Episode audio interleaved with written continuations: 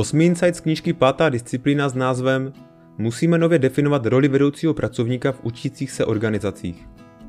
Co to znamená být lídrem? Dnes uvažujeme ve velmi hierarchickém smyslu. Lídři zastávají ve firmě vyšší pozice a jsou součástí vrcholového managementu. Pro učící se organizaci je však tato definice příliš omezující. Naznačuje, že pouze ti, kteří jsou na vrcholu, mohou provádět změny. Ostatní lidé v dolní části podniku jsou tu pouze proto, aby realizovali přání svých vedoucích.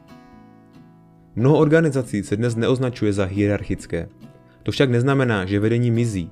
A možná ani nemusí. Možná si místo toho můžeme nově představit vedení v pozitivnějším smyslu. Vedoucí pracovníci o sobě například mohou přemýšlet jako o designérech. Jsou to lidé, jejichž úkolem je vytvářet prostor pro učení. Nebo jak říká autor, infrastrukturu pro učení. Jak by tato infrastruktura mohla vypadat? INU, vedoucí pracovníci by mohli navrhovat inovativní formáty konferencí, příležitosti pro sdílení zpětné vazby nebo dokonce virtuální prostory pro setkávání. Vedoucí pracovník se také může stát učitelem, ne tím nudným typem, tím, který jen rozdává informace a uděluje známky, ale učitelem, který inspiruje k učení. Většina z nás měla alespoň jednoho takového učitele. Často změnili život jen tím, že se podíleli o svou lásku k vědění. Takoví mohou být i vedoucí pracovníci a klíčem k tomu je projevit nadšení pro osobní mistrovství. Lídři, kteří jsou skvělí ve výuce, musí být také zvědaví na svět.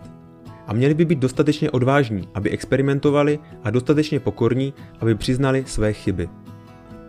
Možná jednou z nejsilnějších vedoucích rolí v učících se organizací je role správce. Správci chrání a uchovávají věci, které jsou skutečně důležité. Pro vedoucího to znamená zajistit, aby růst nikdy nezastínil širší ideály společnosti nebo blaho zaměstnanců.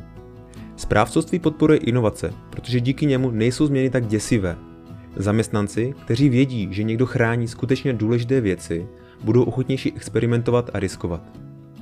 Jak tedy Peter Senge zhrnuje své myšlenky o vědění v učících se organizaci? Inu říká, že manažeři by měli zastávat všechny tři role.